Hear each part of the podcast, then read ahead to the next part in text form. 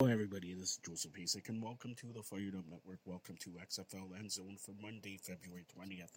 Week one of the XFL opened up this weekend, and on Saturday we had the Arlington Renegades defeat the Vegas Vipers 22 to 20, and the Houston Roughnecks beat the Orlando Guardians 33 to 12.